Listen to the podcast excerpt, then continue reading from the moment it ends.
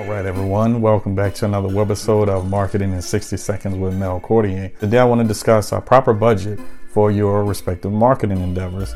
For all of my budding entrepreneurs out there, uh, all of you guys, I understand you guys want to uh, uh, do things the most cost-effective way possible, uh, preferably free ninety-nine. But I mean, in this day and age, uh, that's, you know, it's kind of not the case. Uh, certain things, part of your marketing and branding campaign in regards to Uh, materials and resources, even and even personnel that you'll seek to assist you with those duties. Uh, a lot of those things uh, do cost.